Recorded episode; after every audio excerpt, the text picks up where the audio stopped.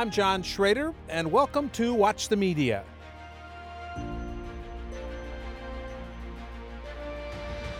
Nicklin Hames will start things in a raucous Gregory Gymnasium. Huskers in red, and Nicklin sends it across to the back right. Serve again to Eggleston. This time she guides it to her center, but pulls her off. Only choice outside? Schouderfield's in there. Block back. Would make that. Nebraska's got its first block of the night. Lauren Stivrins does a jig. It's 5-4 Nebraska. Lex Rodriguez floats it over. Pass by Eggleston. Tight to the net. Gets it back. Swings. Block back. Nebraska's got three blocks. Lucy Krause. The night of her life so far. It's 13-9 Big Red. Timeout Texas.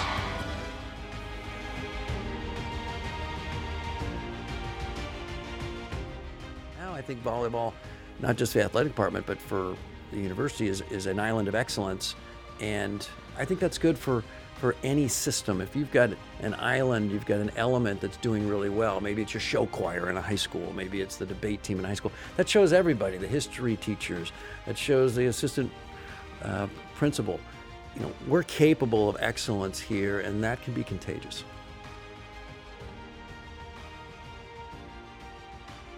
For nearly 30 years now, John Baylor has been the radio voice of Nebraska volleyball, spanning two coaches, five national championships. He spent time in his youth in the Northeast and in Lincoln. He's a Stanford graduate. He tried out for the Cardinal baseball team, but alas, that didn't work out so well.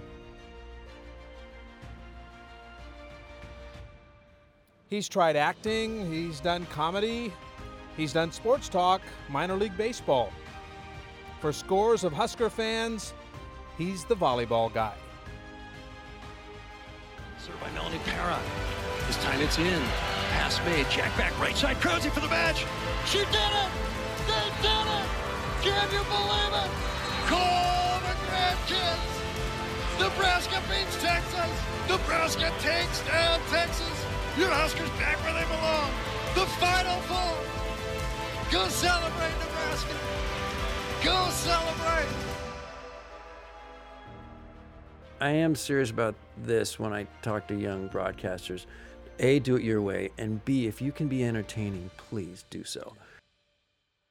Because we have so many really talented, highly competent, extremely knowledgeable broadcasters who don't you know try to have fun throwing analogies, crack joke, you know, add humor.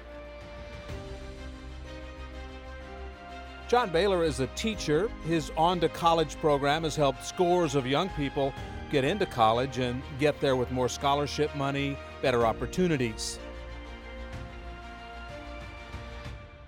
I'm a believer that we rise and fall to the level of our environmental expectations. And when the expectations are, you know what? Math does matter. Reading does matter. Grammar does matter. Guess what? You get what you measure. I chatted with John Baylor just weeks after the Huskers lost to Wisconsin in the NCAA Volleyball Championship. Just not the Hollywood ending that Husker fans wanted. And the Big Red jogs off the floor with their heads held high and applause from the Wisconsin fans as they jog past them. And Wisconsin now hugging a hard-earned national championship for one of the great collections of volleyball talent at this level. Dana Rettke, Sydney Hilley do get their championship in their third try and their fifth season. A rivalry built on respect goes Wisconsin's way tonight. And the Badgers have their first championship. Stay right there. We'll have some post match conversation. You're listening to the Huskers Radio Network. John Baylor, the voice of Nebraska volleyball, and so much more. And we're going to talk about some of that so much more as uh, as we go along here. But first of all, the volleyball season is just over. It's just done. I know what this is like when you have a long season and you're pounding, pounding, pounding.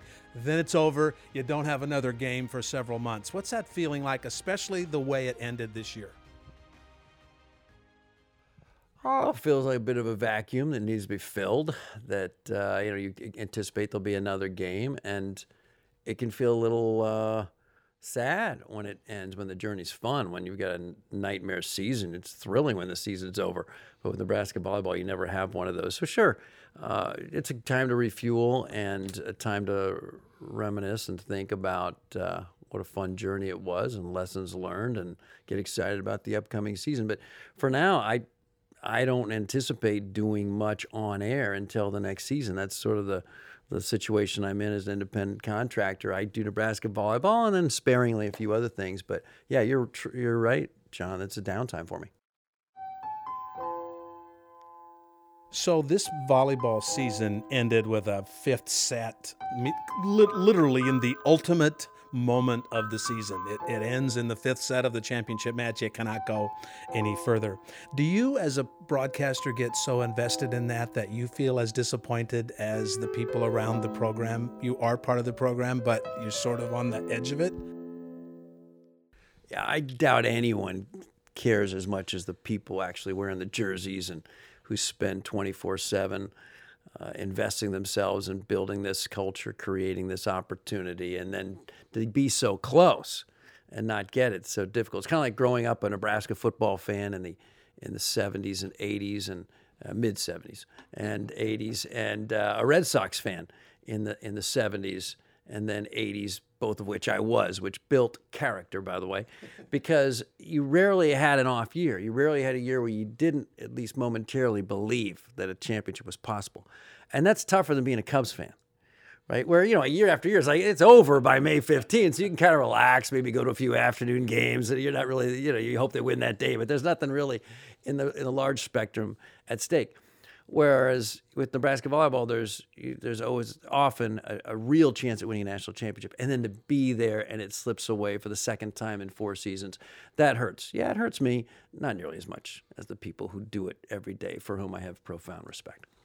This is a program that, as you say, is a national championship contender every single year. They put in a bunch of kids this year. He brought in a bunch of kids this year. Some people thought maybe back in September, October, this wasn't going to happen, but then they get better and better and better. I guess this is a little off the broadcast thing, but what is the magic of John Cook? What is it that makes the John Cook thing work so well?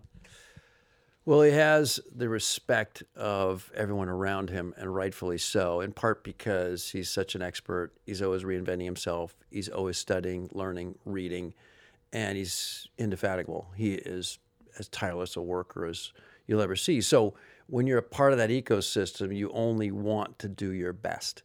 And so he's established that, inheriting it from Terry Pettit, and anyone who serves as a secretary who answers the phone, to a trainer, to a broadcaster, feels okay, when I'm a part of this, I'm going to give it my all because that's what the leader is doing. And so to put the jersey on, forget about that. To, to get even recruited, you've got to recognize that is the expectation, and it's not for everybody.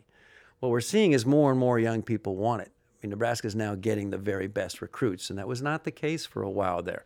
I think for a while there, there was a sense, you know what? Hey, let's go to UCLA, have some fun, be anonymous. Pressure's a lot less. Hey, they're having a lot of they're a lot of fun down there at Texas. Hey, great town, great great town, great great opportunity. Nebraska looks a little serious.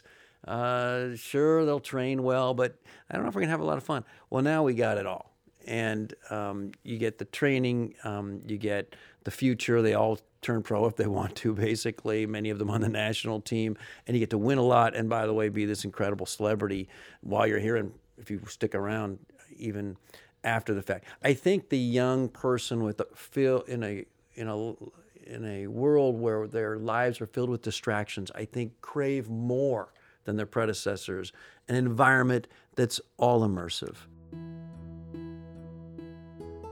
And that's what Nebraska volleyball is. I think that's part of the reason we're getting these great recruits is 20 year olds. Kelsey Robinson kind of showed the way. You know what?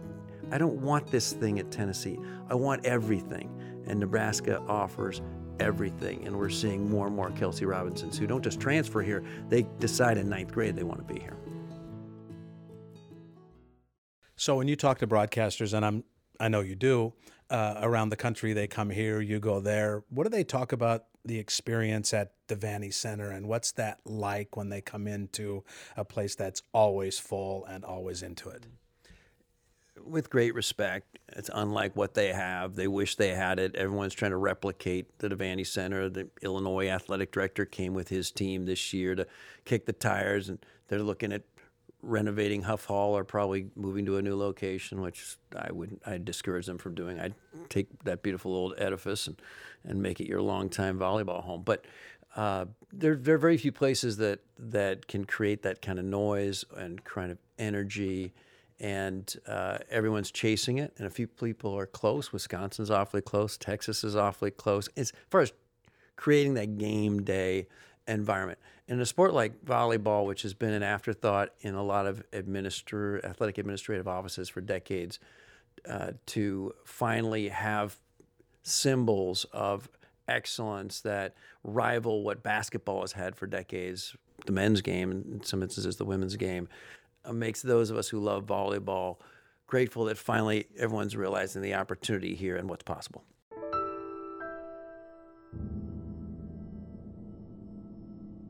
I'm going to ask you a question, and you're not absolutely not obligated to answer this. But from where you sit and you're watching in November and into December, and there's three stories about a three and nine football team, and one little column over there about volleyball. Okay, this is not necessarily pejorative. In this town, Nebraska football is number one. Volleyball is a championship contender. Is there, is there any you know, feelings about that? You want to don't want to touch that? Not at all. It's where the you, you got to follow the money, and the money is associated with football. You know, ninety thousand people. Uh, a game day is worth four or five million dollars, and that's that's to the uh, university itself, and and there's seven of those a year, and then the town itself, it's worth three or four million in economic activity. That's where the money is. Whereas you, know, you miss out on a volleyball match that's 8,200 fans times 17 bucks a ticket. That's real money plus merchandise and concessions. That's real money. The money is the, in football. The bell cow is football, and we we got to get that where that belongs. And meanwhile, um, you know, volleyball in part is successful because it has been able to share in the profits of football. I mean, when Terry Pettit built this in the 70s, he would put up signs as people were walking by the Coliseum to the football game. Hey, with your football ticket stub, you get into tonight's volleyball match for free. I mean, that's just a very literal example of how volleyball has been a great beneficiary of football. And and uh, now I think volleyball, not just the athletic department, but for the university, is is an island of excellence.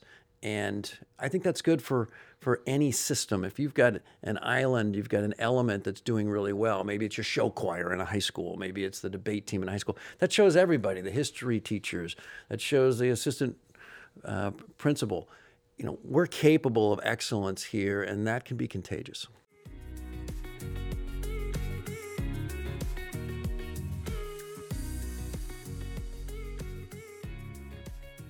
Did you imagine when you were a young broadcaster that in almost 30 years you would be talking about your three decade career as a volleyball announcer? Um, so, you know, how did this happen?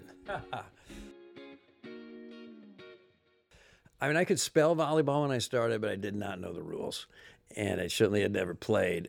Bill Byrne was the athletic director. And in 1994, while I was a second banana at KLIN Radio, which was on its first year of doing Husker athletic production. So we were doing football, baseball, men's and women's basketball.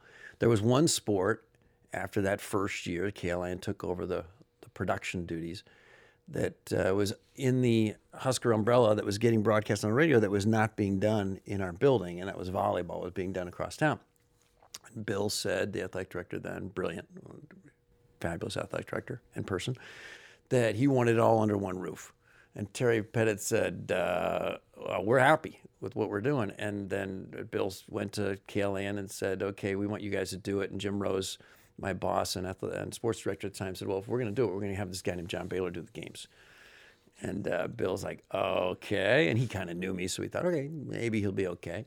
And then he went to Terry Pettit, and Terry said, "No way, who is this guy?" And then uh, Jim said, "Well, you don't have to use him, but then you can't. We're not doing the games."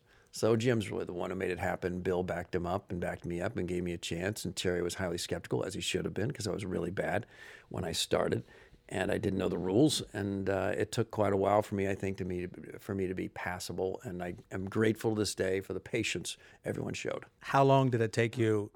Do you believe to be more than passable? maybe middle of my second season, the 95 year, thank goodness, about just in time because I was the national championship team.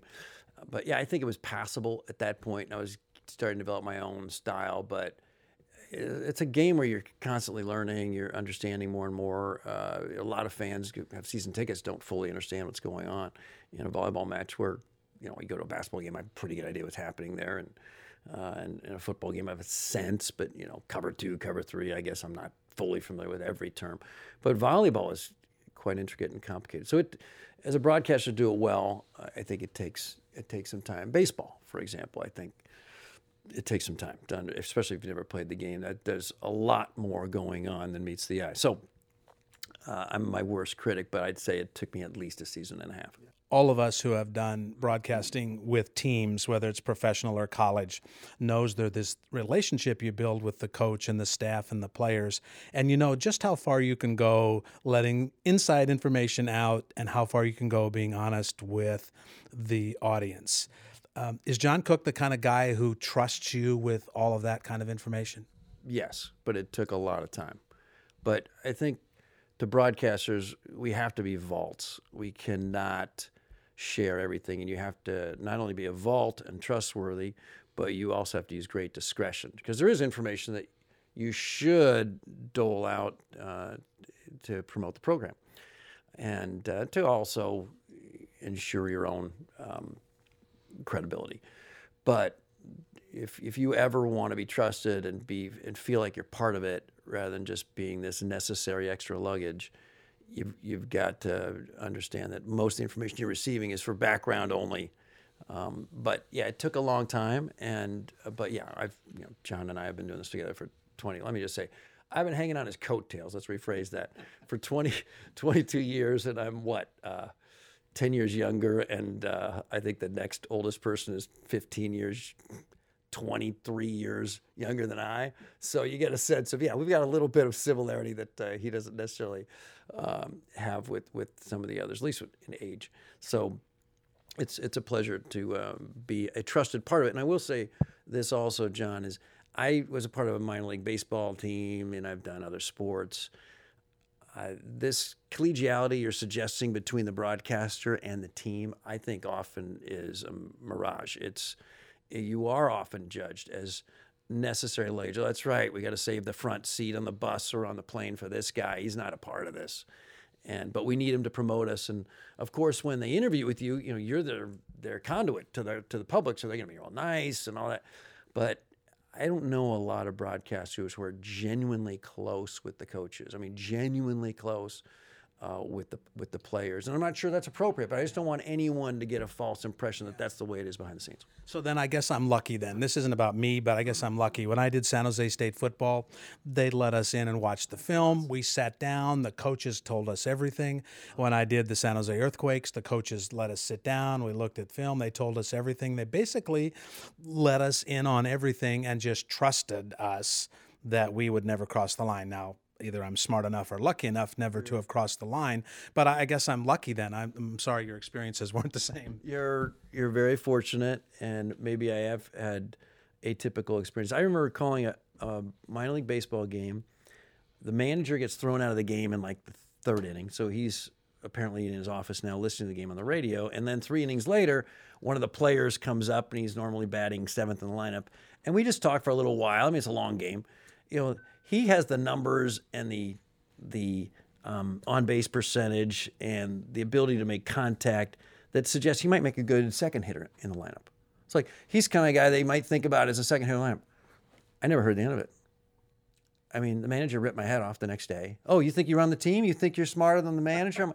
like, so uh, it takes all kinds. Put it that way. Well, don't let the manager listen to your work. Then that's the moral of that story, right?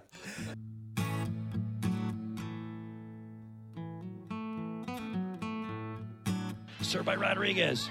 Good pass. Hilley the slide. Rettke tipping to the floor. The donut was open. tied at 29. You're right, our donut is open, but what should happen is Lindsay Krause, the off blocker, should come to the middle of the court to pick up that tip. Instead, she's standing straight up, not ready to play defense. So she needs to be down low, covering the, the donut middle of the court area.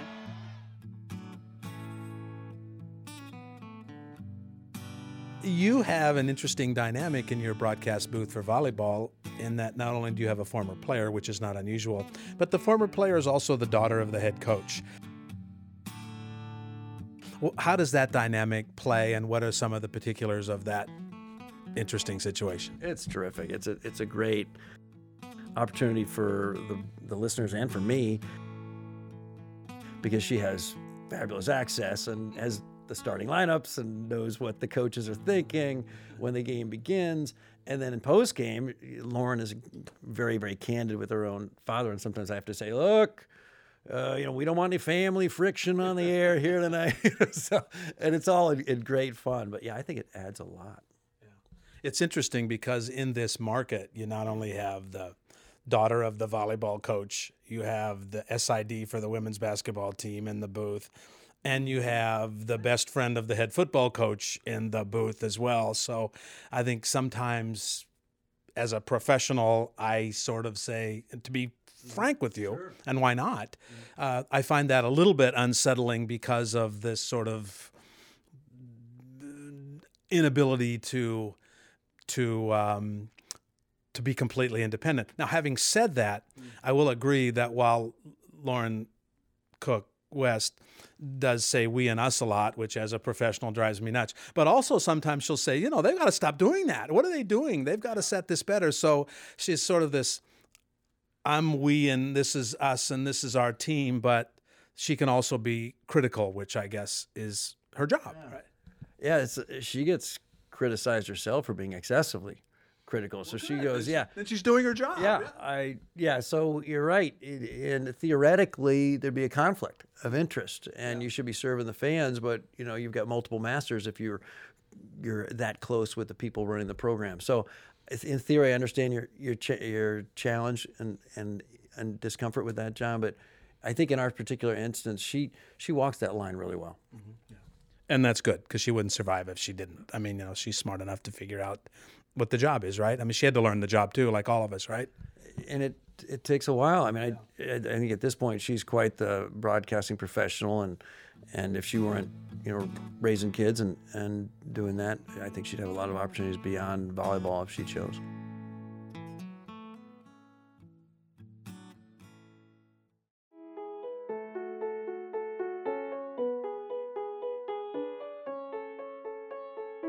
With John Baylor I'm John Schrader, and this is Watch the Media.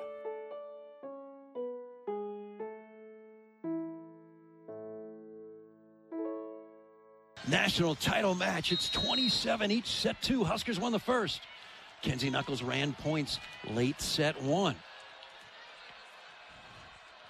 Gallops to the inline, sends it across back left, and the shake pass. Loberg tried to pass it. Passing worse than a moped on I 80. It's 28 27. Nebraska with its third chance to close this one out in the second set. Uh, John, you've even admitted this in front of our group. You've admitted to anybody that your style is a little bit different than maybe everybody, at least most people. Um, yeah, right? I mean, that's that's true. You think so? I do think so. Okay. Yeah, I do think How so. would you describe it? it it's uh, it's unique, which is important which is important. How did that style develop? It's who I am. And I decided when I suddenly realized, you know, I don't need the financial um, remuneration that comes with broadcasting to survive. I have my own side business that I'm just going to do it my way. And that was just very liberating. And, you know, I'll tell you where it started. Remember Al Eschbach? Al Eschbach was a talk radio dude from Kansas City, but he's a legend in Oklahoma City. Al Eschbach, that's his name, right? Okay, anyway, we're at the 1994 um, Big Eight baseball tournament, won for like literally 18 years by Oklahoma State. Can you believe that? The baseball tur- conference, because baseball is something which you have upsets, right? Pitcher gets hot, got you know a couple hits, an error here and there. 18 straight years they won it. Okay, so anyway, we're, we're talking at lunch on his show, and he was just so irreverent And I thought, that's who I am in real life. I want to be like that. And trust me, I'm not, you know, he's he's a different guy and a different cat. And that was the only time I met him, and he's passed away. And but that really had an effect on me. Like you can just have fun and be yourself. You don't have to be this serious, um, you know, newscaster who just happens to be calling sports. That was the first step. Then the second step was when my business took off, and so I I was really doing this uh, as a choice rather than as a necessity to raise my own family. Both those were liberating factors, and so then over time, my on-air personality increasingly mirrored my off-air personality, where I crack jokes, I'm irreverent, and, and I'm sarcastic sometimes, and and so I think that's what they're getting is they're they're getting somebody who just happens to have the microphone on. How does that play with the audience, and and how does how's your relationship with uh, Husker fans?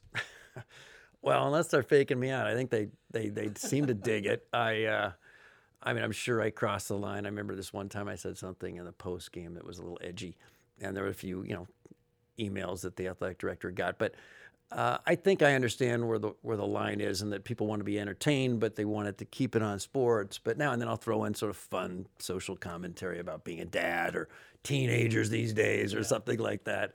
That uh, I think adds to it. But I, I am I am serious about this when I talk to young broadcasters a, do it your way, and B, if you can be entertaining, please do so. Because we have so many really talented, highly competent, extremely knowledgeable broadcasters who don't you know try to have fun throwing analogies crack joke you know add humor very often. I was just watching the best of john madden moments mm-hmm. right? Passed away legendary broadcaster and it, you know, this is somebody's compilation. Who knows if this is his greatest moments? And I'm thinking, you know, he's this isn't super funny. It's just so unique in this in this field, in this you know, in in this profession that someone would kind of crack little jokes. Boom! You know, the pigeon's on the field. You see the receiver. He saw the pigeon and he planted his foot. You know, he's he's just you're like he's just having fun with what's going on. He's just releasing himself from the script, and that's human. That's what we do all the time. We ad lib all the time, and that's what he was able to do.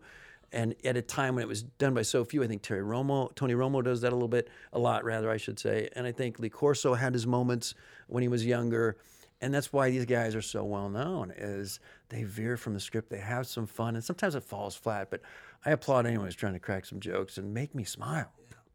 I think having having crossed the, the, the sort of mom and pop broadcasting into the corporatization of broadcasting, I sort of have a theory about that. And as the more it became corporate, the more it became run by people who weren't really trained as broadcasters, mm-hmm. then the sort of edginess got lost because everybody had to sort of toe the line. And this is what I'm looking for, and this is what you've got to do, and this is where you've got to go with this. And we have our sponsors and our partners to worry about, and and we can't upset the manager of the baseball team, and we can't upset the owners. And and so then you sort of you don't want to take a risk, right? And and and and to get really good at this, you have to take a risk, right? You have to be risky sometimes. There you go.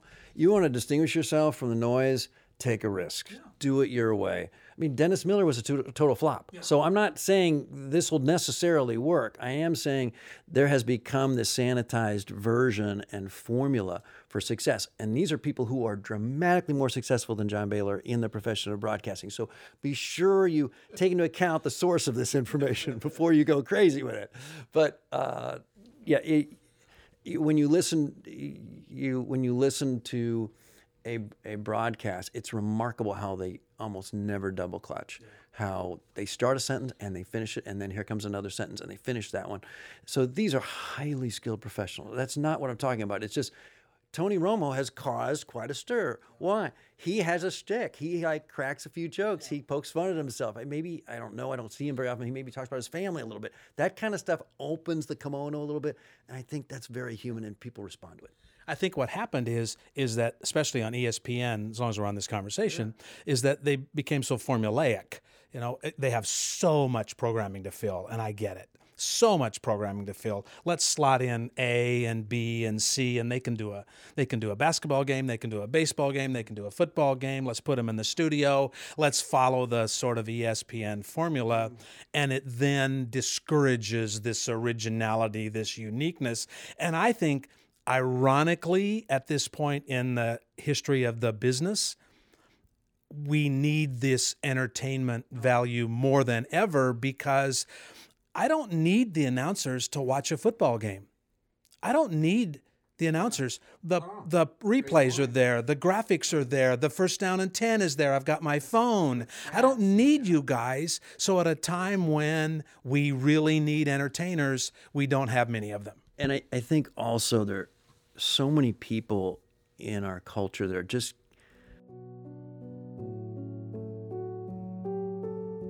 holding it together. They're just trying to make ends meet, and it's been accentuated by the last two years of this health crisis we've been in, mental health care crisis.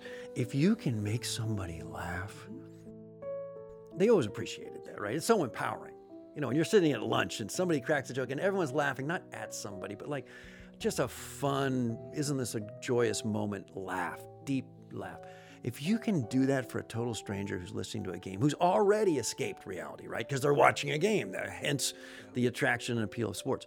But you accentuate that by recognizing this is an escape, this is entertainment, and you try to double down and say something that doesn't eh, detract from it or make you the center, but rather sort of adds to it, makes them think, makes them smile, makes them maybe even belly laugh. Oh, that's just heaven. And so people, I think, are reacting more than ever to someone who's successful at letting them not just escape through the event, but escape beyond the event because of the mastery of the descriptions of what's happening on the field.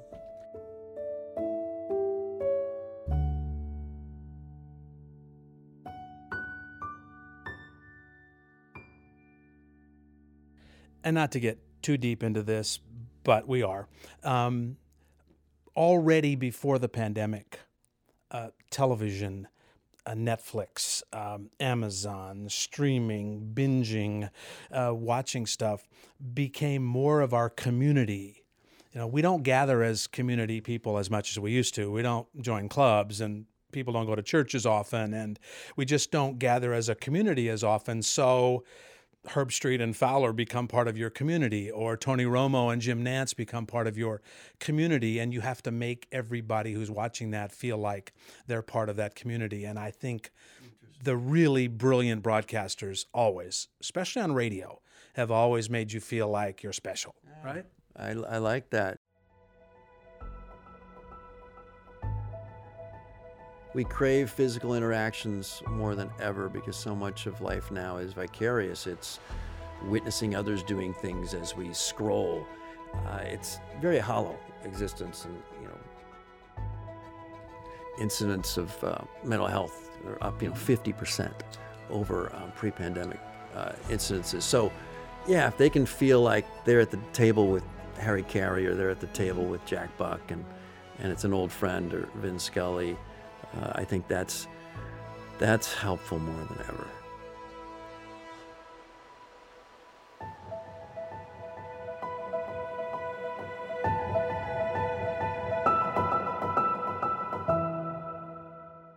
Hi, folks. I'm John Baylor, founder On to College, encouraging you not to pay a dollar more than you have to for your child's two or four year college. Just increase that ACT score. Increasing that ACT score is simply the best paying job a high school student could have. Sign up today for On to College live classes in Omaha and Lincoln or simulcast online to anywhere. Don't pay a dollar more than necessary for your child's two or four year college. On to college.com. Hello, scholarships. Test day is payday with On to You help kids get to college, right? You, how did that start? Tell us what that is, first of all, and then how did that become part of your life?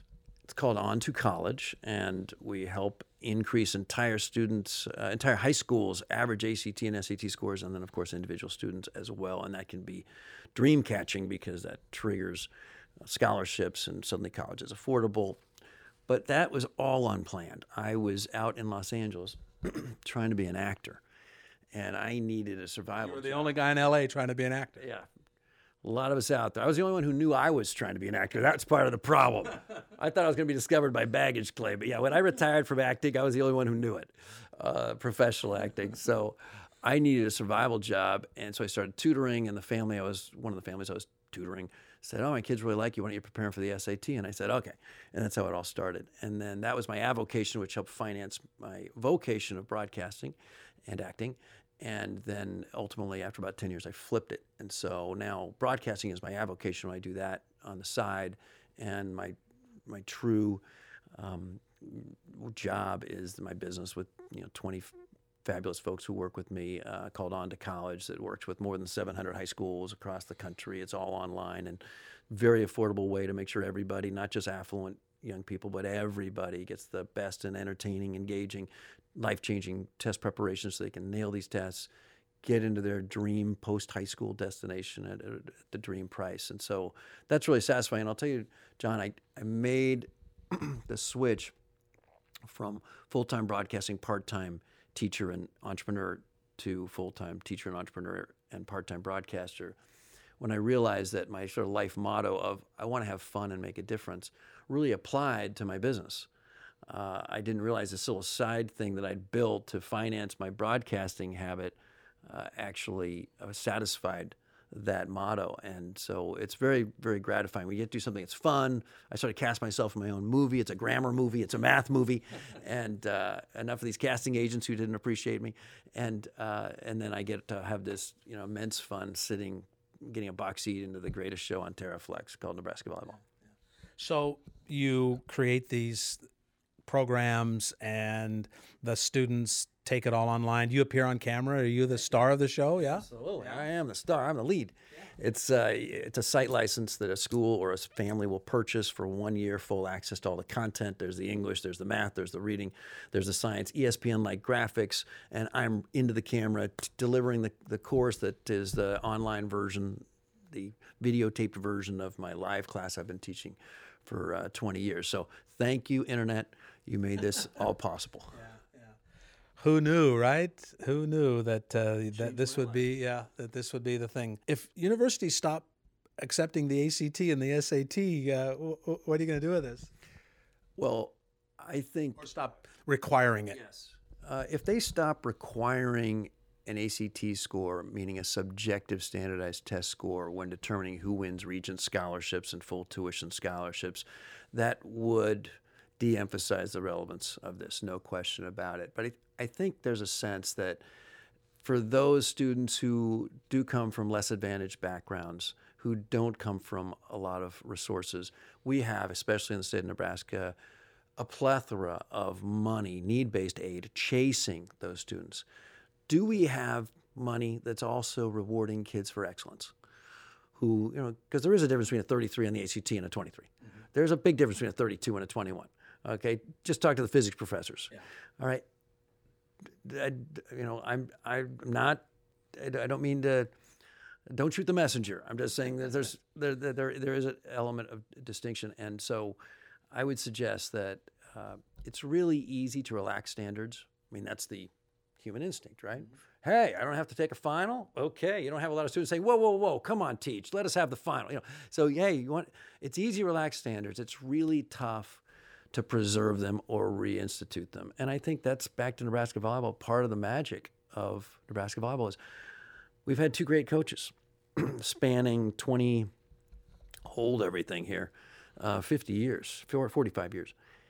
And there's a level of expectation that neither one will allow to relax. They could. Oh my gosh, John Cook could, you know, go off into the sunset his final four or five years and totally relax everything. But that's not who he is. And boy, would that be easy. Um, instead, I'm a believer that we rise and fall to the level of our environmental expectations. And when the expectations are, you know what? Math does matter, reading does matter, grammar does matter. Guess what? You get what you measure. And so I think we need to really assess this national experiment we're currently involved in, where suddenly the University of California refuses to even look at a score. Forget about allowing you to to submit one if you choose. No, they won't even look at one. You could be at 34. You can't even submit it. They're just going to look at your GPA and some essays and some recommendations. As subjective as those might, might be, and uh, as incomparable as those often are, to determine who gets into Berkeley, who gets into UCLA, the school which gets more applicants than any other school in the country, wow, well, this is quite a national experiment. I hope we're going to pause at some point and realize, A, that's a form, we might let the Californians try that, but I'm not sure we want to do that uh, nationwide. I'm not sure that's going to really help our national competitiveness. We're in a big race against a lot of countries economically and in other ways geopolitically. And say to ourselves, look, we got to make sure those with less advantages, they're going to get rewarded and they're going to get these opportunities because you're right. The barriers they have had are unacceptable and shameful historically, and they need access to these life changing post high school opportunities. But simultaneously, we got to make sure that we reward excellence and uphold standards. Yeah. Never has it been more important. I mean, we're in a decades long transformation of that happened in the end of the 19th century, end of the 20th century, as everybody moved from the farms to the cities. Now we're in a life changing, decades long transformation of, of who we are, right? Mm-hmm. And after the fact, those people who are, were held to high standards appreciate it more you at the during the, in the moment you're like, dang, I wish I had an easy teacher. dang, I wish there were some easy A's being thrown around here. Dang, I wish my CEO wasn't Steve Jobs. But after the fact, you're like, oh my gosh, I extracted more out of myself than I ever would have had I been in a much more relaxed environment. It's good for the human condition. It's good for the state of Nebraska. It's good for our country uh, we, we just, it's understandable where this has gone because of what we went through and are going through. And there's been a lot of COVID compassion. I'm saying, let's get some perspective here and do its best for individuals, for communities, for countries. Yeah. The, the evaluations that I cherish the most are the ones that say he was really hard, he's a tough grader, mm. I learned a lot. Yeah. Bingo, that's our job. Do we even remember the teachers that were easy? No. You don't. We remember. Tell our friends, you know, he's an easy teacher. Yeah. We remember Mrs. Hilly, who taught me in fourth grade at Sheridan School and fifth grade because we had morning talks, five minutes if you're in fourth grade, 10 minutes for you're in fifth grade. You got up on a topic of your choice that she helped you with, and you were the teacher for the day. And then the students responded with answers. I get chills thinking about it. I was petrified, of course, but what a life changing moment that made future challenges much more possible because you know what? I stood up and gave a morning talk in Mrs. Hilly's class in fifth grade. I can do this. Thanks. I appreciate it. Thanks, John.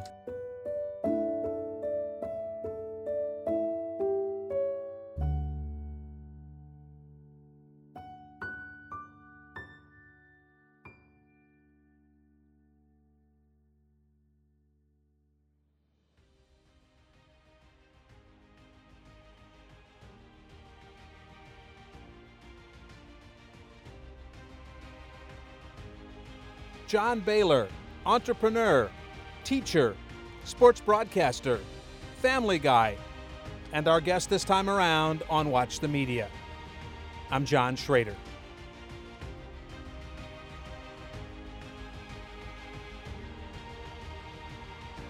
Huskers one and two in set fives. Wisconsin three and one. Kenzie Knuckles back, back out there, cool as a cucumber. She's got Lexi and Nicklin in the back row. Krause, Kayla, Madi right to left up front. 14-11 Badgers. Served by Kenzie. She goes for it. Pass by Ojo. They're in system. Set outside. And Loberg gets dug. Husker volleyball set to the middle. Kayla Caffey tipping. Wisconsin owns it. Bumps it over to the left. Loberg can only free ball it. She could have swung. She free balled it. Nebraska's got a jack back. Krause block back covered. Again, Nebraska on championship point number three for Wisconsin. Left side swing. Kubik block back covered. Again, the Huskers. Nicklin feeds left. Kubik another big rip. It's out. No touch. And it's point Wisconsin. And John Cooks pulls out his final green card. And that's all he has left to, to try here to see if any hands touch this attack. And this is totally within the realm of, sportsmanship. You've got the green.